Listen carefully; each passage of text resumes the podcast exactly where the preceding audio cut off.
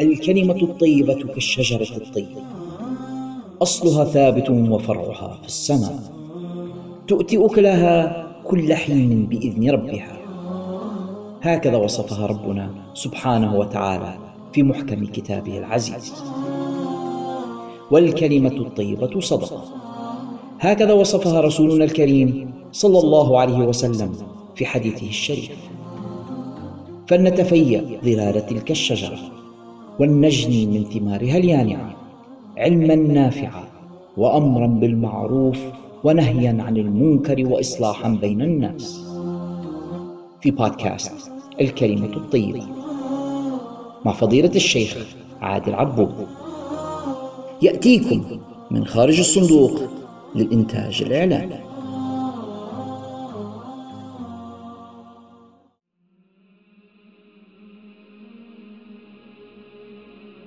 بسم الله الرحمن الرحيم الحمد لله رب العالمين والصلاة والسلام على أشرف الأنبياء والمرسلين سيدنا ونبينا محمد وعلى آله وصحبه أجمعين اللهم علمنا ما ينفعنا وانفعنا بما علمتنا واجعل ما تعلمنا إياه حجة لنا لا علينا وارزقنا العمل والإخلاص والصدق يا رب العالمين. آمين. وبعد الإخوة المستمعون السلام عليكم ورحمة الله تعالى وبركاته. وهذه الحلقة الثانية عشرة من برنامج الكلمة الطيبة. ونستهلها كالعادة بالفقرة التي تتعلق بالأحكام الفقهية.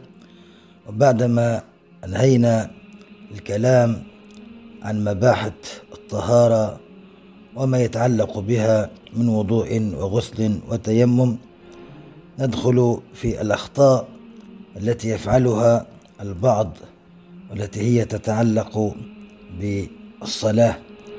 والصلاة طبعا هي الغاية بالنسبة للمباحث التي قبلها فما قبلها وسيلة إليها وهي الغاية. وهي أيضا غاية إلى الوصول إلى رضا الله سبحانه وتعالى لأن الصلاة كما جاء في الحديث خير موضوع في الإسلام لأنها الصلة بين العبد وربه ويعلم جميعنا أو أكثرنا ما جاء في فضلها وفي وجوب الاعتناء بها وفي أدائها في أوقاتها والمحافظة عليها وأيضا ينبغي على المسلم أن يتعلم الأحكام المتعلقة بهذه العبادة العظيمة لكي يأتي بالعبادة على الوجه الذي يرضي الله سبحانه وتعالى. لأن الله لا يقبل من العمل إلا ما كان خالصا صوابا. قال الإمام الفضيل ابن عياض قال خالصا بمعنى أن يكون مخلصا لله لا رياء فيه ولا سمعة ولا بحث عن محمد عند الناس أو تناه ولكن يصلي ويفعل الأمور الصالحة كلها يفعلها بنية ابتغاء وجه الله تعالى وحده لا شريك له وصوابا بمعنى أن يكون ذلك العمل موافقا للكتاب والسنة. فنذكر بعض الأخطاء التي تتعلق بهذا الموضوع. وكما ذكرنا من الحلقة الأولى أنا اخترت هذا الأسلوب وهو ذكر الأخطاء لأن لو ذكرنا كل موضوع بداية بمسائله وأركانه وسننه ومستحباته ومكروهاته ثم مبطلاته مثلا وهكذا فهناك من يقلق من آه، موضوع الفقه وقد يعني يتضايق أو أنه لا يهتم ولكن بهذه الكيفية وهي طريقة من طرق التعليم أن تذكر الأخطاء فهنا آه، اختصار للوقت وأيضا لحصول فائدة لأكثر عدد ممكن من المستمعين. فمن الأخطاء التي تتعلق بالصلاة منها الأخطاء المتعلقة بالنية. النية هي أول ركن من أركان الصلاة أن تنوي الصلاة. والنية كما هو معلوم ركن في جميع العبادات. قال صلى الله عليه وسلم إنما الأعمال بالنيات وإنما لكل امرئ ما نوى. إلى آخر الحديث وهو حديث صحيح أخرجه البخاري في صحيحه والمسلم في صحيحه وغيرهما من علماء المسلمين ومن المحدثين.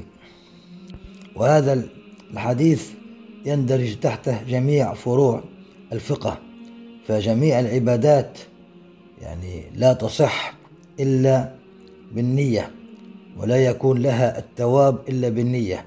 فالنية لها شقان شق فقهي وهو أنه يجب أن ينوي العبادة العبادة المعينة وشق آخر وهو أن يخلص نيته لله سبحانه وتعالى. وشرعت النية كما لعله تعرضت لذلك في بعض الدروس. شرعت لتمييز العادات عن العبادات وتمييز العبادات بعضها عن بعض. فمثلا من أتى بأفعال الوضوء ولكن يقصد التبرد لشدة الحر أو يقصد إزالة الأوساخ مع أنه قد أتى بأفعال الوضوء كاملة فهذا لا يعد وضوءا شرعيا ولا تصح به الصلاة لأنه أصبح عادة وليس بعبادة. شخص آخر بجانبه أتى بنفس أفعال الوضوء ولكن بنية الصلاة فهذا فعله عبادة. فالفرق بين الأول والثاني مع أن صورة الفعل نفس الصورة الفرق هو النية. الأول نوى التبرد أو التنظف والثاني نوى العبادة. فالنية هي التي فرقت بين العادة والعبادة وهكذا قس على ذلك. وأيضا تفرق بين العبادات بعضها عن بعض. مثلا شخصان أحدهما يصلي الظهر والآخر يصلي العصر.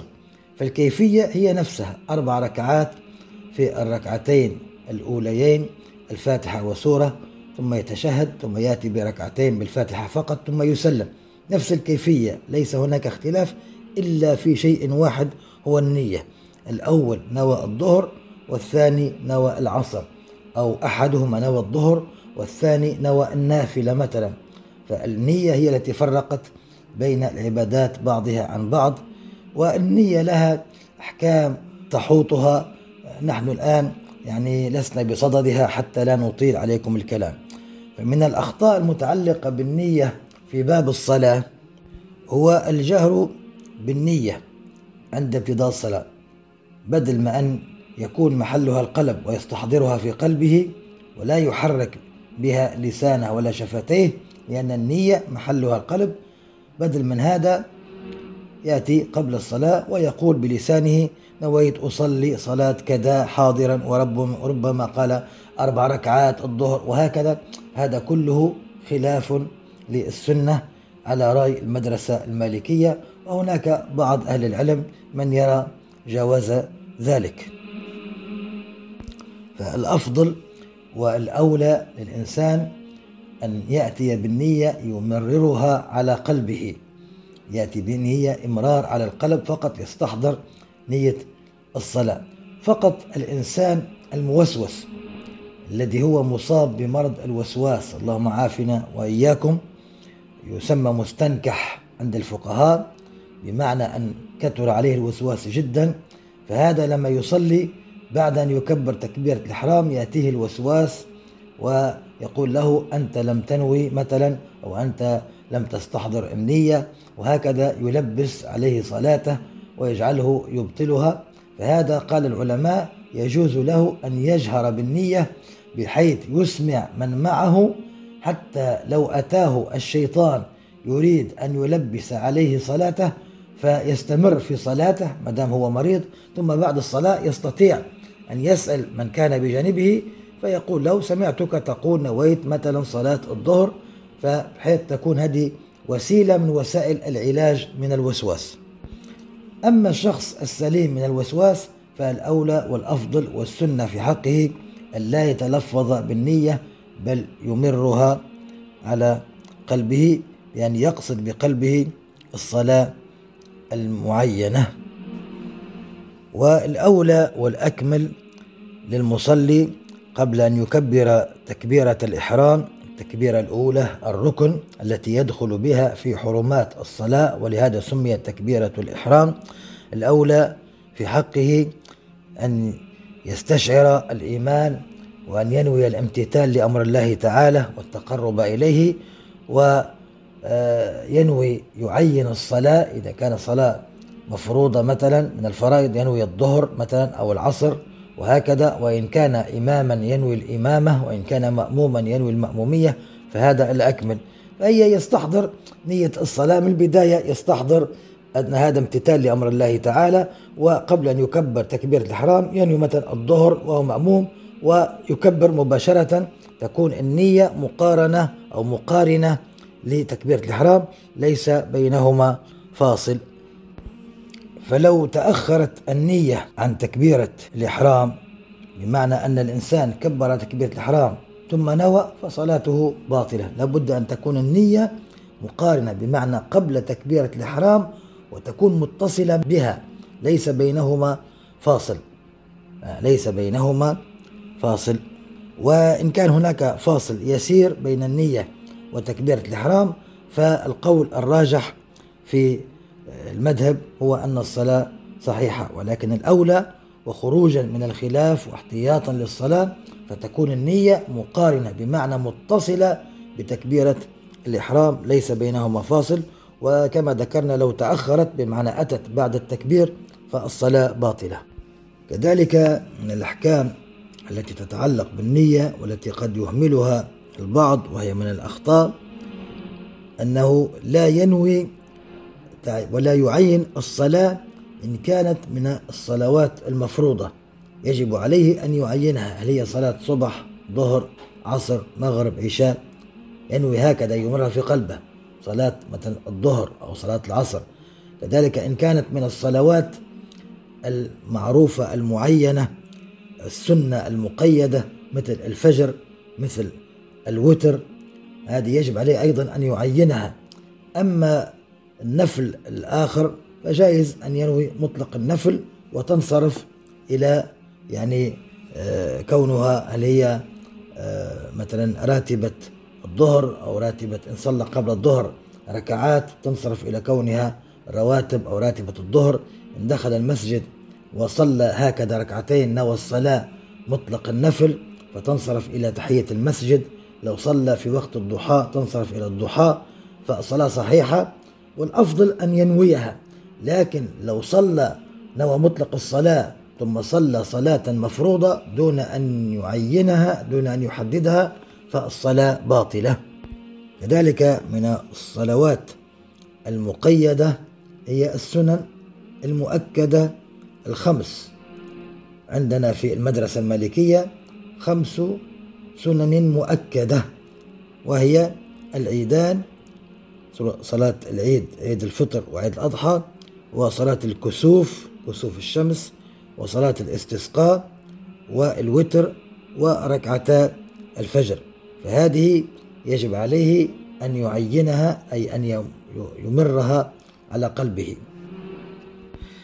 كذلك من الأخطاء أن بعض الناس يعتقد أنه إذا خالف لفظه ما في قلبه فالصلاة باطلة ذكرت في أول الحلقة أن النية الأصل فيها ومحلها محلها القلب والتلفظ بها مخالف للسنة يعني الإنسان يمررها ويستحضرها في قلبه. فلو الإنسان خالف الأمر هذا وفي قلبه نوى أن يصلي الظهر مثلا ولكن أخطأ بدل أن يقول نويت أن أصلي الظهر مع أن هذا اعتقاده في قلبه أخطأ بلسانه وقال العصر. فاللفظ الذي قاله خالف النية التي في قلبه. وبعض الناس يعتقد هذه المخالفة تبطل الصلاة وهذا الكلام غير صحيح لأن العبرة بما في القلب ما دام هو نوى بقلبه الظهر. وهي صلاة الظهر حتى لو أخطأ وتلفظ بالعصر فصلاته صحيحة. كذلك من الأخطاء أن بعض الناس يعتقد أن ذهاب النية مبطل للصلاة.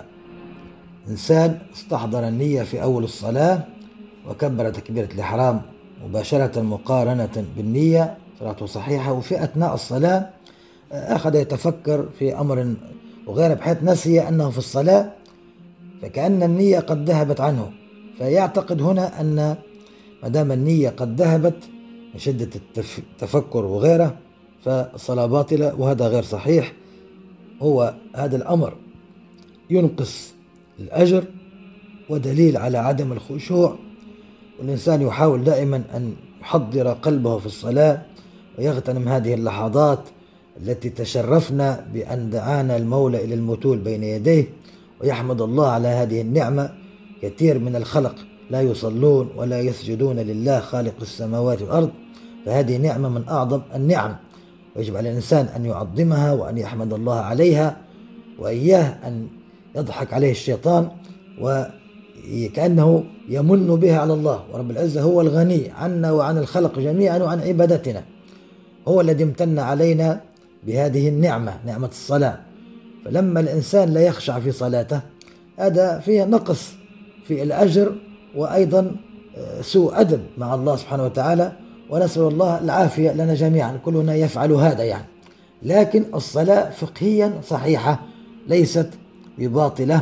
بمعنى ما دامك استحضرت النية في أول الصلاة مع تكبيرة الإحرام ثم ذهبت منك النية ولو في جميع الصلاة فالصلاة صحيحة. ولكن الأجر طبعا يختلف من إنسان إلى آخر.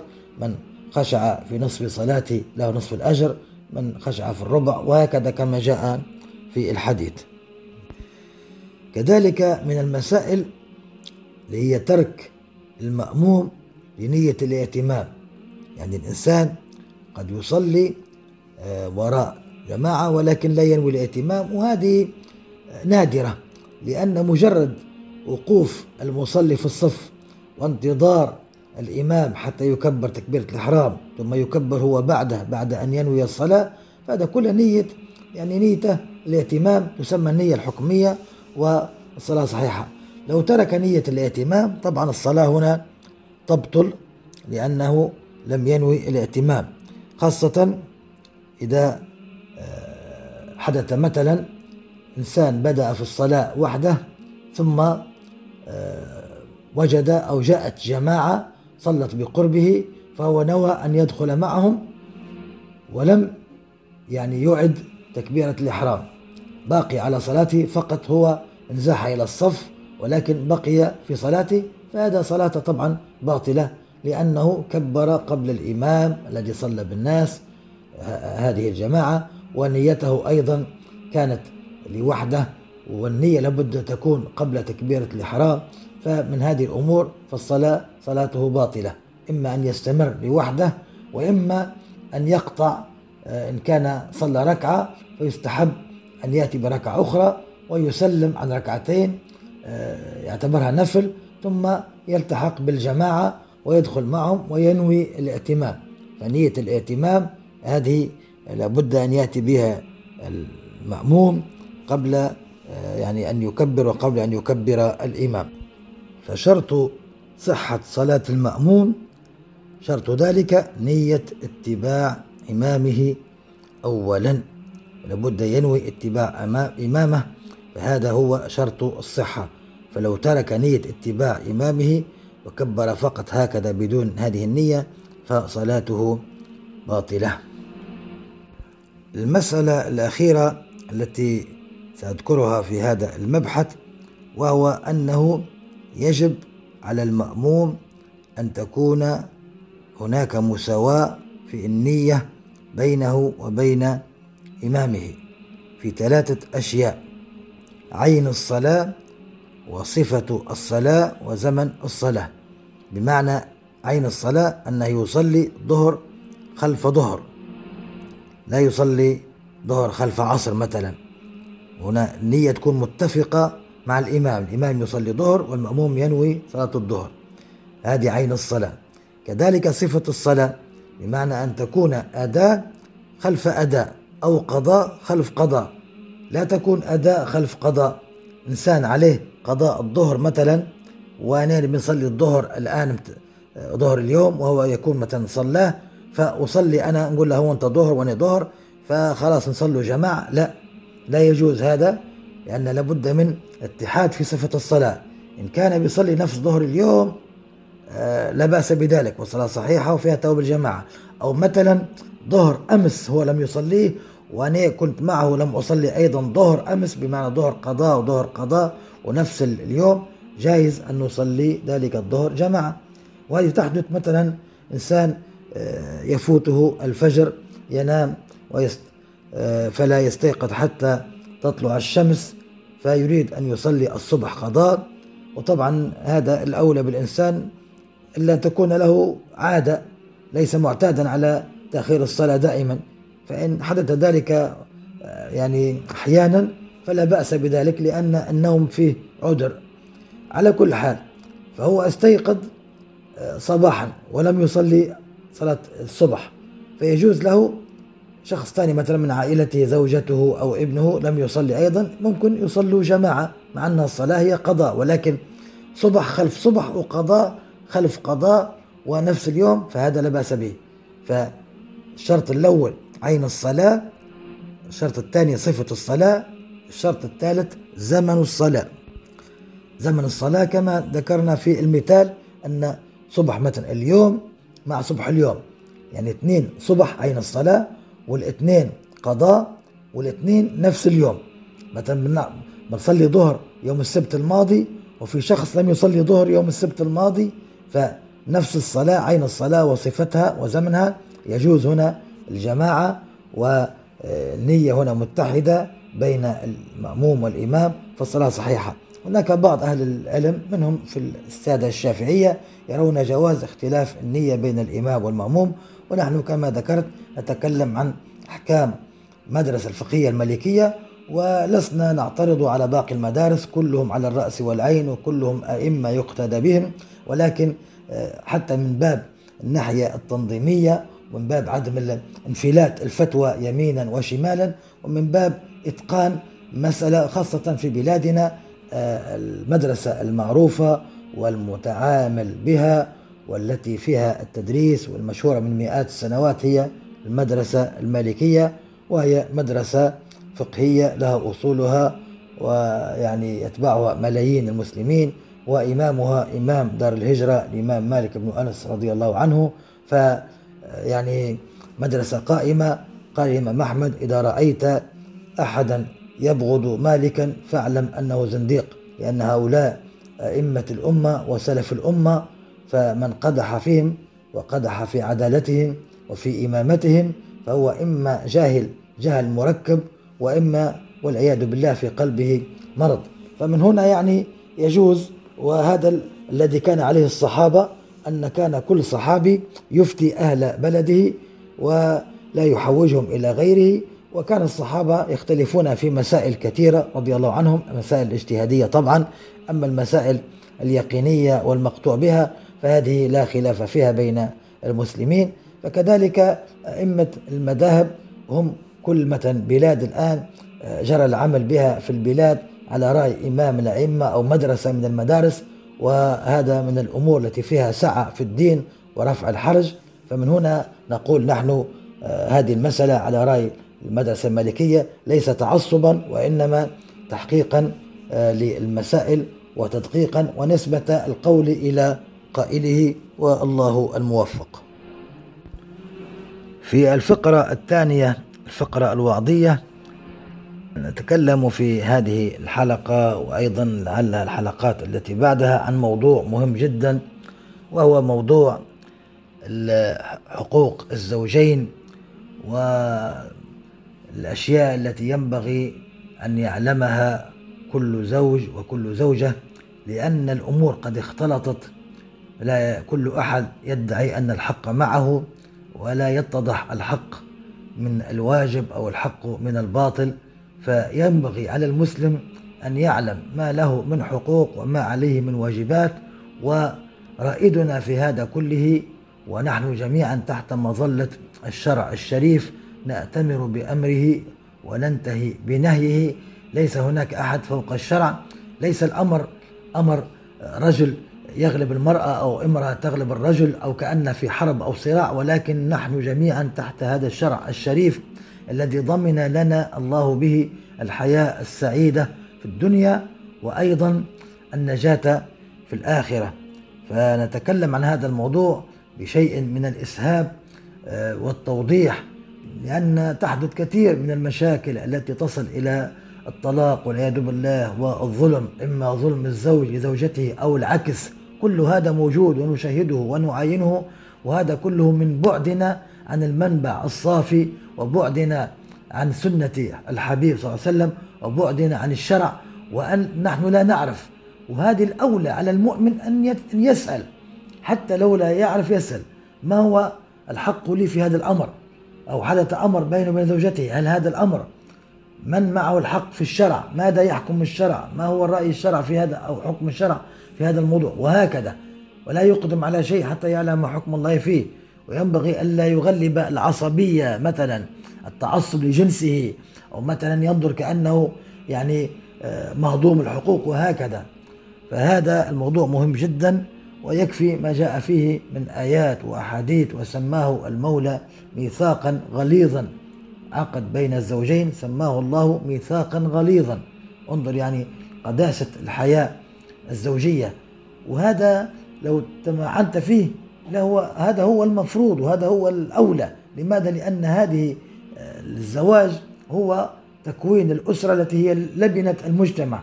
فإن كان على أسس صحيحة وكان على قواعد متينة أنجب أناسا صالحين فصار المجتمع كله صالحا. فأول شيء بين الزوجين هو الخطبة. الخطبة هو اتفاق مبدئي على إجراء عقد النكاح.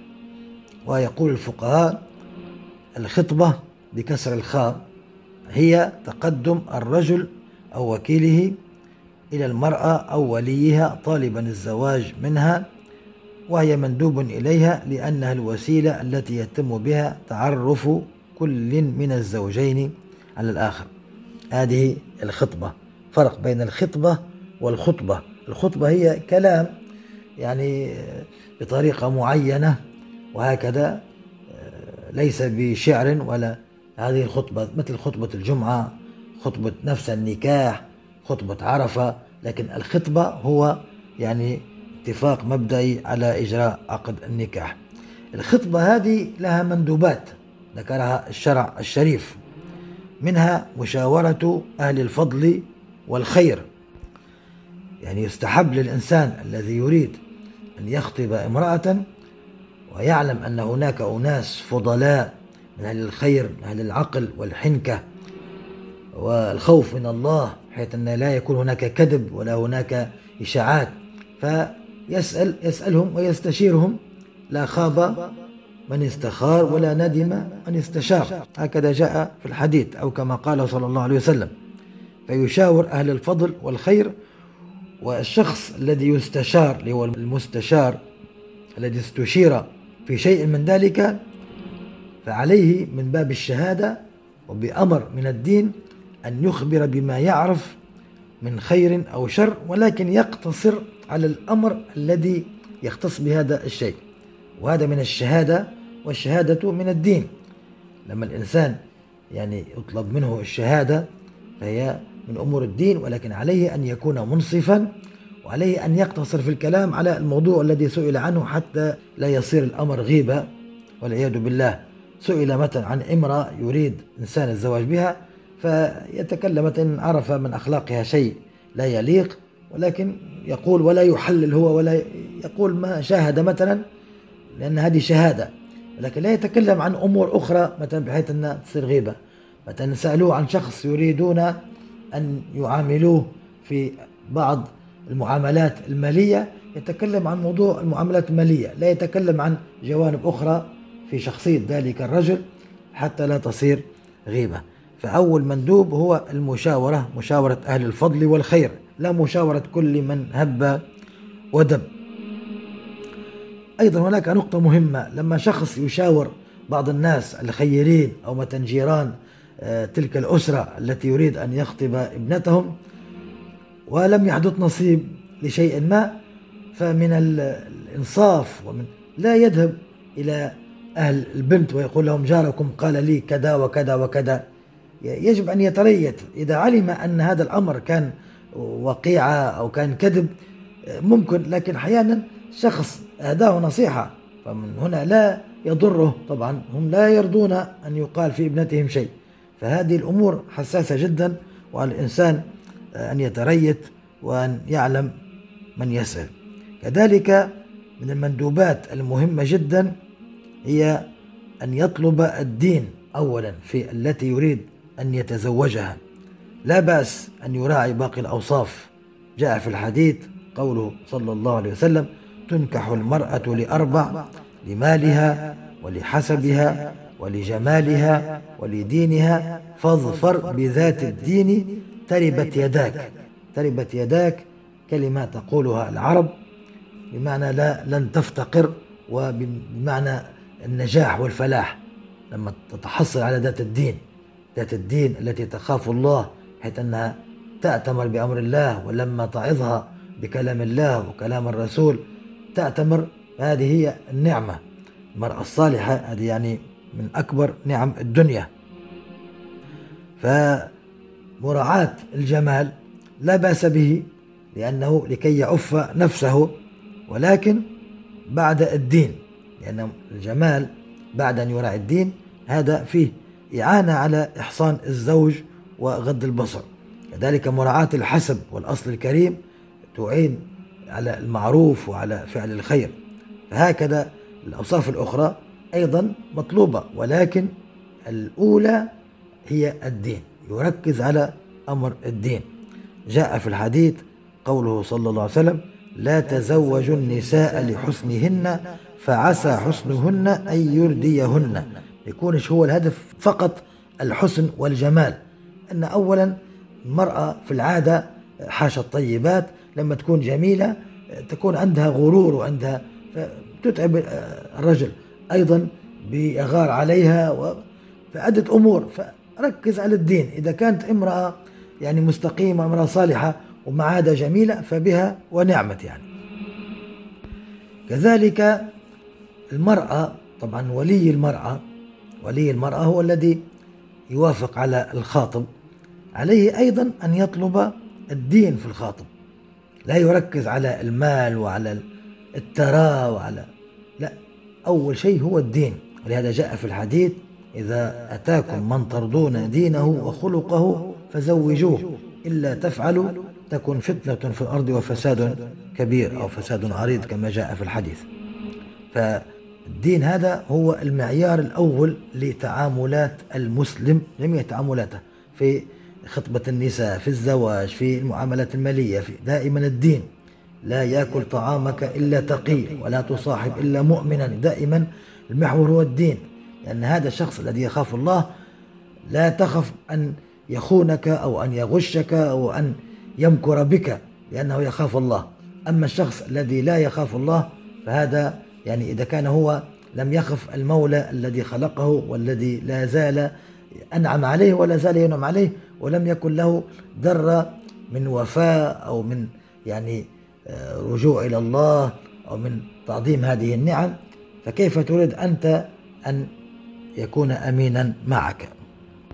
ولهذا الإمام الحسن البصري لما سأله أحد الناس أن شخص تقدم لخطبة ابنته قال له زوجها التقي فإنه إن أحبها أكرمها وإن كرهها لم يظلمها التقي يعني خوف الله يحجزه عن ظلم المرأة حتى لو أنه أبغضها حتى لو أنه يعني كرهها لكنه لا يظلمها. بعكس الفاجر والفاسق فهذا يعني لا يبالي والعياذ بالله. كذلك من المندوبات النظر إلى المخطوبة. جاء في الحديث انظر إليها فإنه أحرى أن يؤدم أو يؤدم بينكما. فالنظر بحيث أن تكون فيه يعني لو فيه نصيب فيحس بارتياح من قبله وأيضا هي تحس بارتياح إليه فيكون يعني الزواج. فالنظرة هذه الشرعية أباحها الشرع لئلا حتى لا يكون الزواج ويكون على غير علم بصفات المخلوقة. طبعا النظر يكون إلى الوجه واليدين فقط. أما إن أراد أن يعلم أشياء أخرى عن شعرها مثلا عن كذا فهنا يجوز له أن يرسل امرأة وتنظر له تلك الصفات. كذلك من المندوبات الإسرار بمعنى عدم الإعلان. كما جاء في الأثر أظهر النكاح وأخفو الخطبة. أخرجه السيوطي. فالنكاح السنة فيه هو الإعلان والإشهار. ضرب الدفوف وهكذا كما جاء في الأحاديث حتى لا تتهم المرأة ولا يتهم الرجل لأن المرأة التي معه آه، صديقة أو غيره ولكن لما يعلم المجتمع والأقارب وغيره أنه تزوج بإظهار النكاح هنا لكي يعني لا تشيع هذه الإشاعات بين المسلمين. إظهار النكاح من السنة وفي المقابل إخفاء وإسرار الخطبة مع أن الآن الناس الآن لا يتقيدون بهذه الأوامر النبوية وحدثت وتحدث المشكلات. هناك الحساد هناك العين العين حق كما جاء في الحديث هناك السحر وهكذا. آه، الوشايات والفتنة يجعلوها بين أهل الزوج وأهل الزوجة حتى لا يصير من ذلك النكاح. فالأولى هو الإصرار إلى أن يأتي وقت النكاح. خشية الكيد وتدخل الحاسدين والمفسدين إلى غير ذلك. ومن هنا يعني العلماء قالوا تطويل مدة الخطبة يسبب في هذا الأمر وما يقع من مشاكل. فالأولى ألا تكون فترة الخطبة طويلة. وأيضا لو يعني نظرنا إلى ذلك بعين الواقع لا فائدة فيه.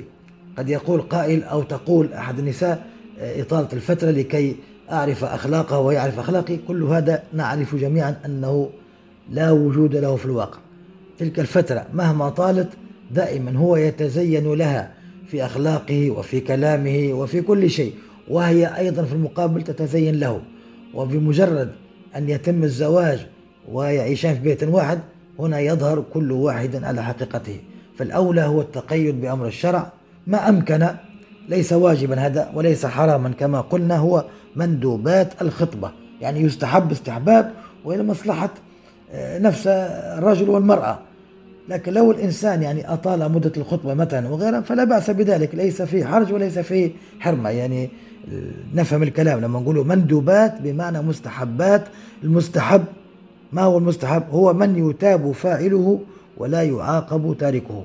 وهذه كما ذكرنا أيضا من خبرة في الواقع أن كلما طالت مدة الخطبة كلما كثرت المشاكل وقلما آه، يعني يتم ذلك الزواج. لذلك من الأشياء وهذه ليس مندوبا بل هذه واجب أنه لا يجوز له أن يختلي بمخطوبته أو خطيبته. لا يجوز للرجل. لا ترتفع الخلوة يعني حتى بوجود امرأة أخرى. هي لا زالت تعتبر محرمة عليه. لا زالت امرأة أجنبية. كلمة أجنبية في عرف الفقه بمعنى لا يجوز الاختلاء بها بمعنى يجوز الزواج بها ليست من المحارم. هذه معناها كلمة أجنبية. فلهذا لا يجوز للخاطب ما دام لم يعني إحنا نقولوا قرأ الفاتحة بالعرف الليبيين قرأ الفاتحة بمعنى عقد عقد القيران وعقد الزواج وأصبحت زوجته. عند بعض الدول الأخرى قراءة الفاتحة مجرد هي في البداية في الخطبة نفسها فالأمور هذه الدين يتبع العرف. كل بلاد شنو عرفها؟ ولهذا كثير من الناس من يسأل شيخ في بلاد أخرى يقول له والله إحنا قرأنا الفاتحة. فهو يعتقد كما هو في بلاد بلاد ذلك الشيخ أن قراءة الفاتحة مجرد في بداية الخطبة فيقول له لا يجوز لك أن آه، تكلمها مثلا أو تختلي بها. ليست زوجتك. طبعا الشيخ أفتى بما هو في بلاده ولكن مفروض على هذا السائل أن يسأل مشايخ بلاده. ما عادش فيه يعني أن مشايخ أو علماء نسألوا في مشايخ الدول الأخرى وفي أشياء أحيانا والله تسمع في بعض البرامج برامج الفتاوى في الشاشة المرئية يعني تسمع في أسئلة بسيطة جدا. أقولها تسأل في بلاد ثانية عليه سؤال زي هذا لدرجة هذه يعني الجهل موجود في بلادنا في نواقض الوضوء أو في أمور الحيض مثلا أو غيرها. فلما تقول لها الفاتحة نحن عندنا قراءة الفاتحة بمعنى العقد. أصبحت زوجة له ولكن طبعا لا يتمكن منها حتى يتم العرس. هكذا جرى العرف. والعرف والعرف في الشرع له اعتبار فعليه الحكم قد يدار. هذه قاعدة شرعية. قال تعالى خذ العفو وأمر بالعرف. هناك بعض الأحكام التي أمر بها النبي صلى الله عليه وسلم تبعا لعرف مكة ثم هناك تبعا لعرف المدينة وهكذا.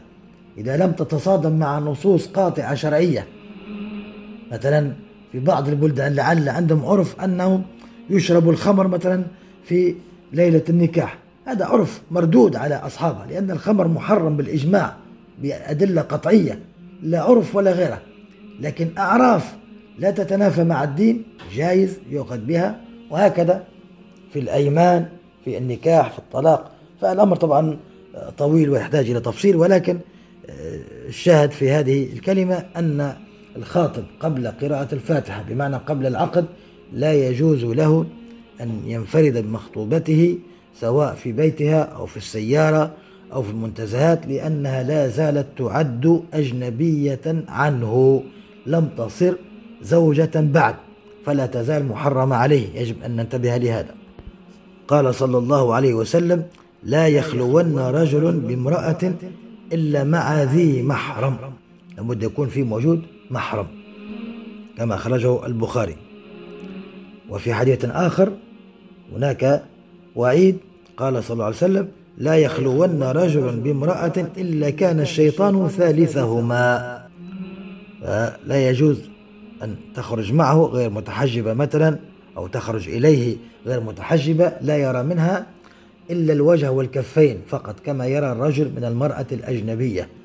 يقولش هذه خطيبتي لا الوجه والكفين فقط.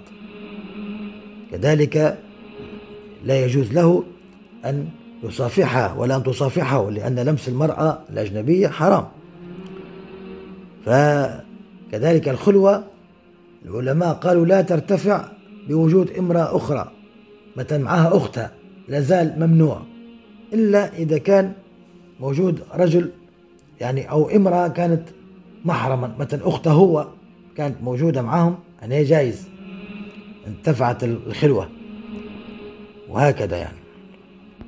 وقيل يعني ترتفع الخلوة بوجود مجموعة نساء. ثقات ولو ك ولو كنا غير محر مجموعة نساء ومعهم المخطوبة هذه أو الخطيبة. طبعا كما ذكرنا باللباس الإسلامي الحجاب الشرعي. فهنا جائز أن يجلس معهن بحيث كان بيحدثها في أمر معين. طبعا لا يكون الكلام فيه ميوعة أو فيه شيء يثير غرائز. طبعا هذا الكلام كله حرام. وهناك من قال حتى بوجود النسوة لا ترتفع الخلوة. وهذا من باب سد الذرائع يعني ملخص الكلام أن المرأة ما دامت غير متزوجة من الرجل حتى لو كانت خطيبة له فلا فلا زالت تعتبر امرأة أجنبية فلا يباح له النظر إلا إلى الوجه والكفين كما ذكرنا. لا يجوز النظر إلى الشعر أو الساقين أو نظر العورات. كل هذا لا يجوز. كذلك يعني لا يجوز اللمس والمصافحة. وهذا كله من حرص الشرع على الطهارة وعلى الحفظ على الأعراض ونسمع وسمعنا قصص كثيرة يندى لها الجبين مما يحدث عندما نتساهل في هذه الأمور. انظر ماذا قال صلى الله عليه وسلم إياكم والدخول على النساء. إياكم والدخول على النساء أقصد بها النساء الأجنبيات بمعنى التي يحل لكم الزواج بهن بنت خالك بنت عمك بنت خالتك بنت عمتك. بنت جارتك كل هذا لا يجوز. المحارم المحرمية المؤبدة اللي هم الأم والبنت والأخت والخالة والعمة وبنت الأخت وبنت الأخ.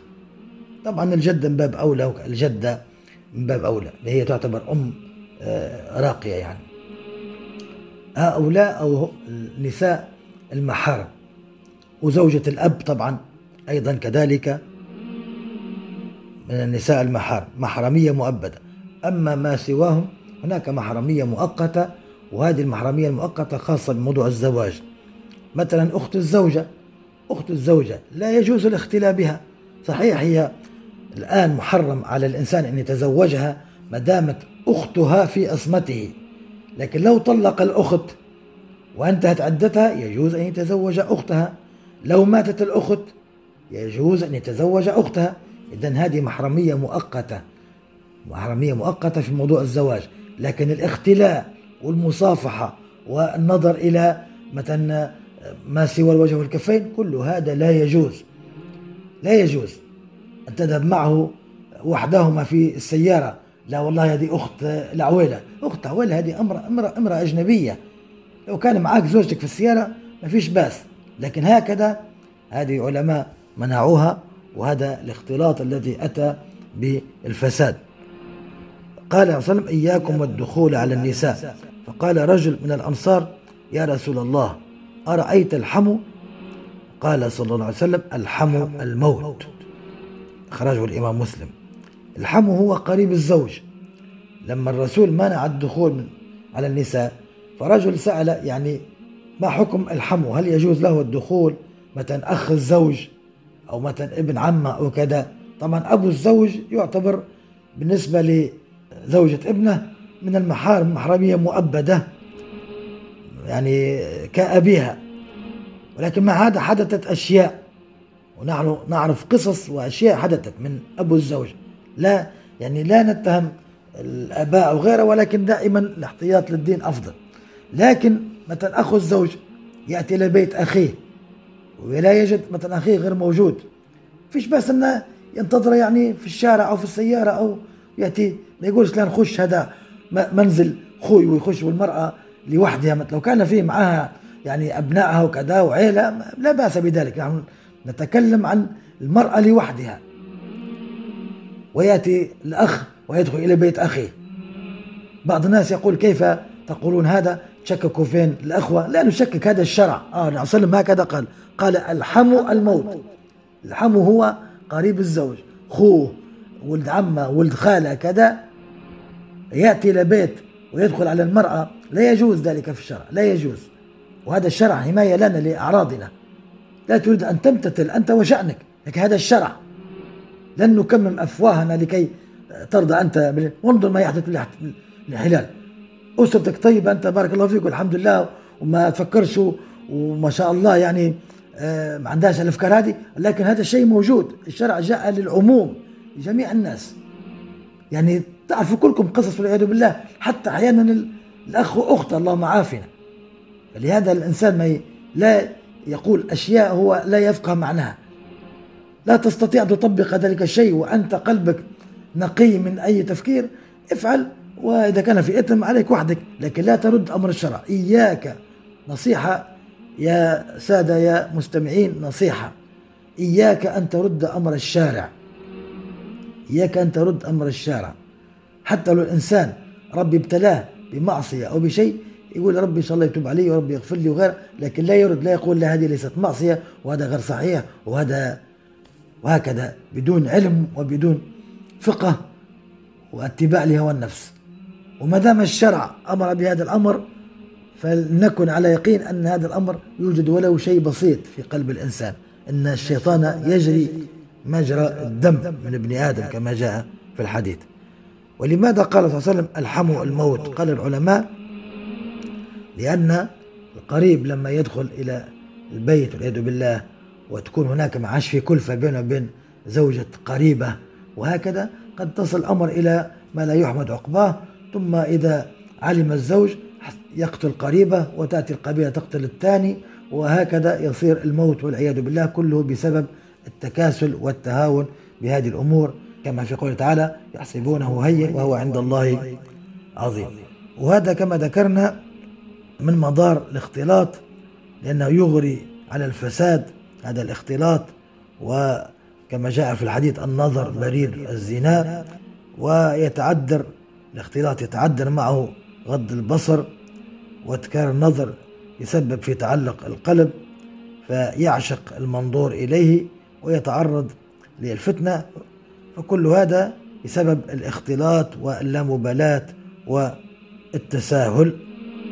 قال صلى الله عليه وسلم في الحديث الذي أخرجه الإمام مسلم إن الله كتب على ابن آدم حظه من الزنا أدرك ذلك لا محالة فزن العينين النظر وزن اللسان النطق والنفس تتمنى وتشتهي والفرج يصدق ذلك أو يكذبه. وللحديث بقية بإذن الله تعالى. في فقرة السيرة العطرة على صاحبها أفضل الصلاة وأزكى التحية سمعنا في الحلقات الماضية بعض من مشاهد الوفاء النبوي عليه الصلاة والسلام. وكما ذكرنا هناك قصص ووقائع كثيرة ولكن أتينا ببعضها. كذلك من الأخلاق العطرة التي علمنا إياها رسول الله صلى الله عليه وسلم كيفية أن الإنسان يقتص من نفسه أن الإنسان يكون منصفا حتى من نفسه. حتى من أقرب الناس إليه. وهذا الأمر ليس خاصا فقط بالحكام أو ولاة الأمر أن الإنسان يكون منصفا لكن حتى في بعضنا البعض حتى في الأسرة الواحدة كيف يكون الإنسان منصفا من نفسه؟ إذا أخطأ يتحمل نتيجة خطأه ويعتذر ولا يخجل أن يعتذر حتى من ممن هو أصغر منه ويطلب منه السماح أو يمكنه من نفسه.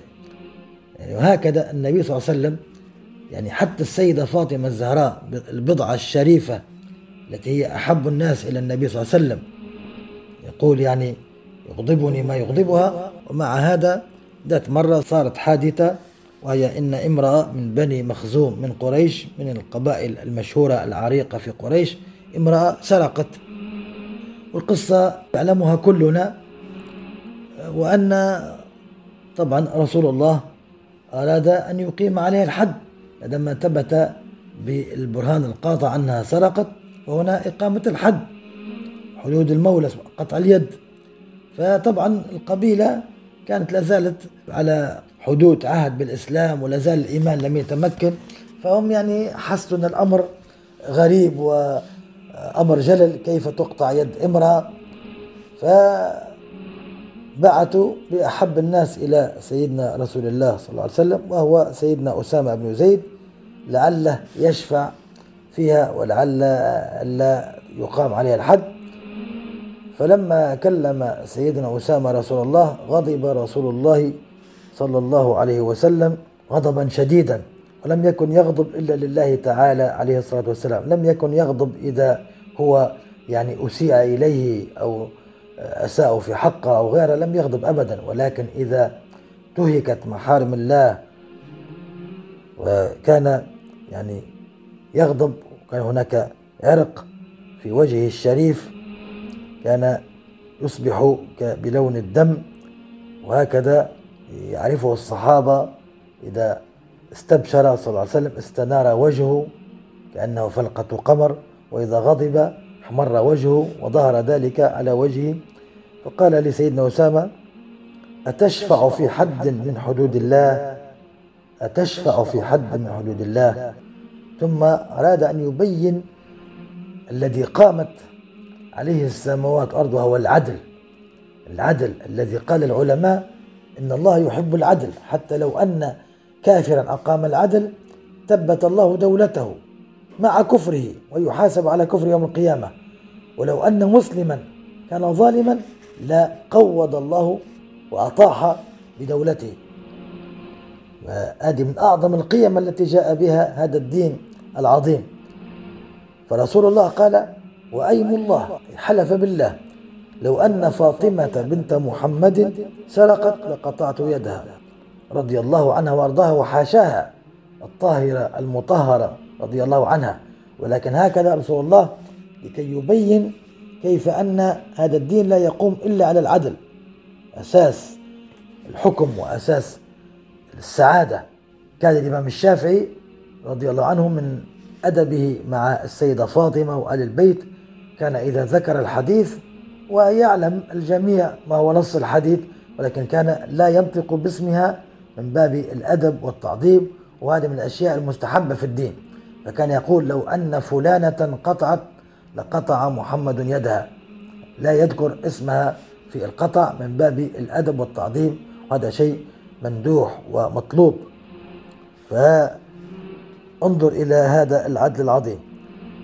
ولكن لو نحن نظرنا إلى تصرفاته صلى الله عليه وسلم هو نفسه مع الغير لكان الأمر أعجب.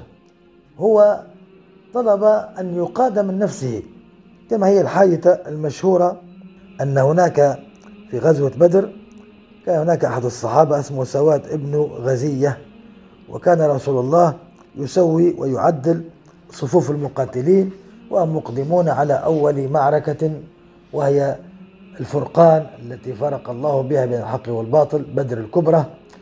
فكان سيدنا سواد متقدم على الصف قليلا وكان رسول الله معه يعني قدح. قدح هو نقول يعني لوحة خشبة بسيطة صغيرة هكذا هي التي يجعل فيها السهم ولكن هي خشبة بدون سهم. فكان يسوي بها الصفوف. من هو؟ متقدم يطلب منه التأخر أو كان متأخرا يتقدم لكي يكون الصف مستويا.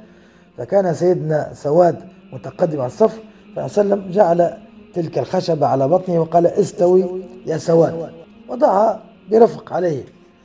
فسيدنا سواد كان عنده طبعا غرض آخر فقال يا رسول الله أوجعتني فأقدني بالقصاص. انظر يعني في ذلك الموقف الصحابة متعجبوا يعني نحن مقدمون على هذه المعركة الخطيرة التي هي يعني هي الفيصل. ورسول الله هو أحب الناس إلينا ونفدي بأرواحنا. لو يعني دفعك دفعا رفيقا ما هي المشكلة؟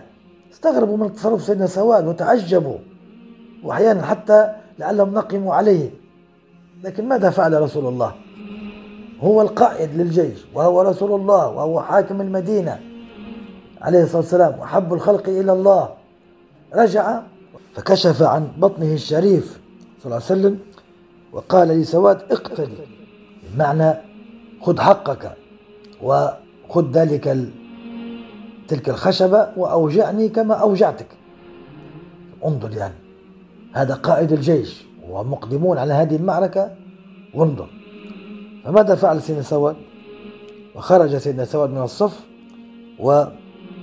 ووقع بوجهه احتضن بطن رسول الله صلى الله عليه وسلم يتمسح به ويقبله. فقال صلى الله عليه وسلم ما حملك على هذا يا سواد؟ فقال سيدنا سواد ذلك الموفق السعيد قال يا رسول الله حضر ما ترى. يعني القتال. لا أعلم يعني هل أنجو أو أكون من الشهداء فأردت أن يكون آخر العهد أن يمس جلدي جلدك. أردت آخر شيء في هذه الدنيا أن يمس جلدي جلدك يعني أقبلك وأحتضنك. ولهذا قال هذه الكلمة هو لما قال أقدني يا رسول الله لم يقصد ولكن كان يقصد هذا الأمر. لو طلب أن يسمح له قد يقول له رسول الله من باب التواضع ليس هذا وقته يا سواد. ولكن لما طلب هذا الأمر ويعلم أن رسول الله أنه سيمكنه من نفسه فأخذ يعانق بطنه ويقبل بطن رسول الله صلى الله عليه وسلم. انظر يعني كيف في هذا المشهد تمثل.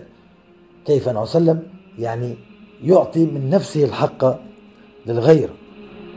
كذلك حدثت قصة مشابهة لسيدنا أسيد بن الحضير وهو من الأنصار أيضا شبيهة بهذه القصة. فرسول الله مكنه من نفسه فماذا قال سيدنا أسيد؟ قال إن عليك قميصا ولم يكن علي قميص. يعني لما وضعت علي ذلك الشيء مثلا خشبة وغيره كان عليك قميص يا رسول الله وأني لم يكن علي قميص. فرسول الله صلى الله عليه وسلم رفع قميصه حتى ظهر يعني صدر الشريف فاحتضنه سيدنا أسيد وقال إنها لبغية كنت أتمناها منذ عرفتك وقد بلغتها الآن. هكذا محبة الصحابة رضي عنهم. وانظر كيف كان رسول الله أي شخص يقول له أقدني أو أوجعتني أو لا ينظر أنه رسول الله ولا أي شيء وأنه يعني رئيس دولة أو فيعطي الحق مع أنه ليس بحق ولكن يعطي آه، لغيره الحق على نفسه صلى الله عليه وسلم. ولا زالت هناك مواقف أخرى في هذا المشهد العظيم. لعلي لا أريد أن أطيل عليكم وأرجو المعذرة. وصلى الله على سيدنا محمد وعلى آله وصحبه وسلم والحمد لله رب العالمين. إذا كانت هذه الحلقة قد نالت رضاكم واستحسانكم فلا تبخلوا علينا رجاء بترك علامة الخمس نجمات في التطبيق الذي تستمعون إليها من خلاله. وإذا كنتم تستمعون إليها من خلال يوتيوب فلا تنسوا النقر على زر الإعجاب وتشاركها مع أصدقائكم ومعارفكم على وسائل التواصل الاجتماعي كي تعم فائدتها وتصل أكبر عدد من المستمعين. لا تنسونا رجاء من صالح دعائكم. بارك الله فيكم. جميع حقوق هذا العمل محفوظة لخارج الصندوق للإنتاج الإعلامي.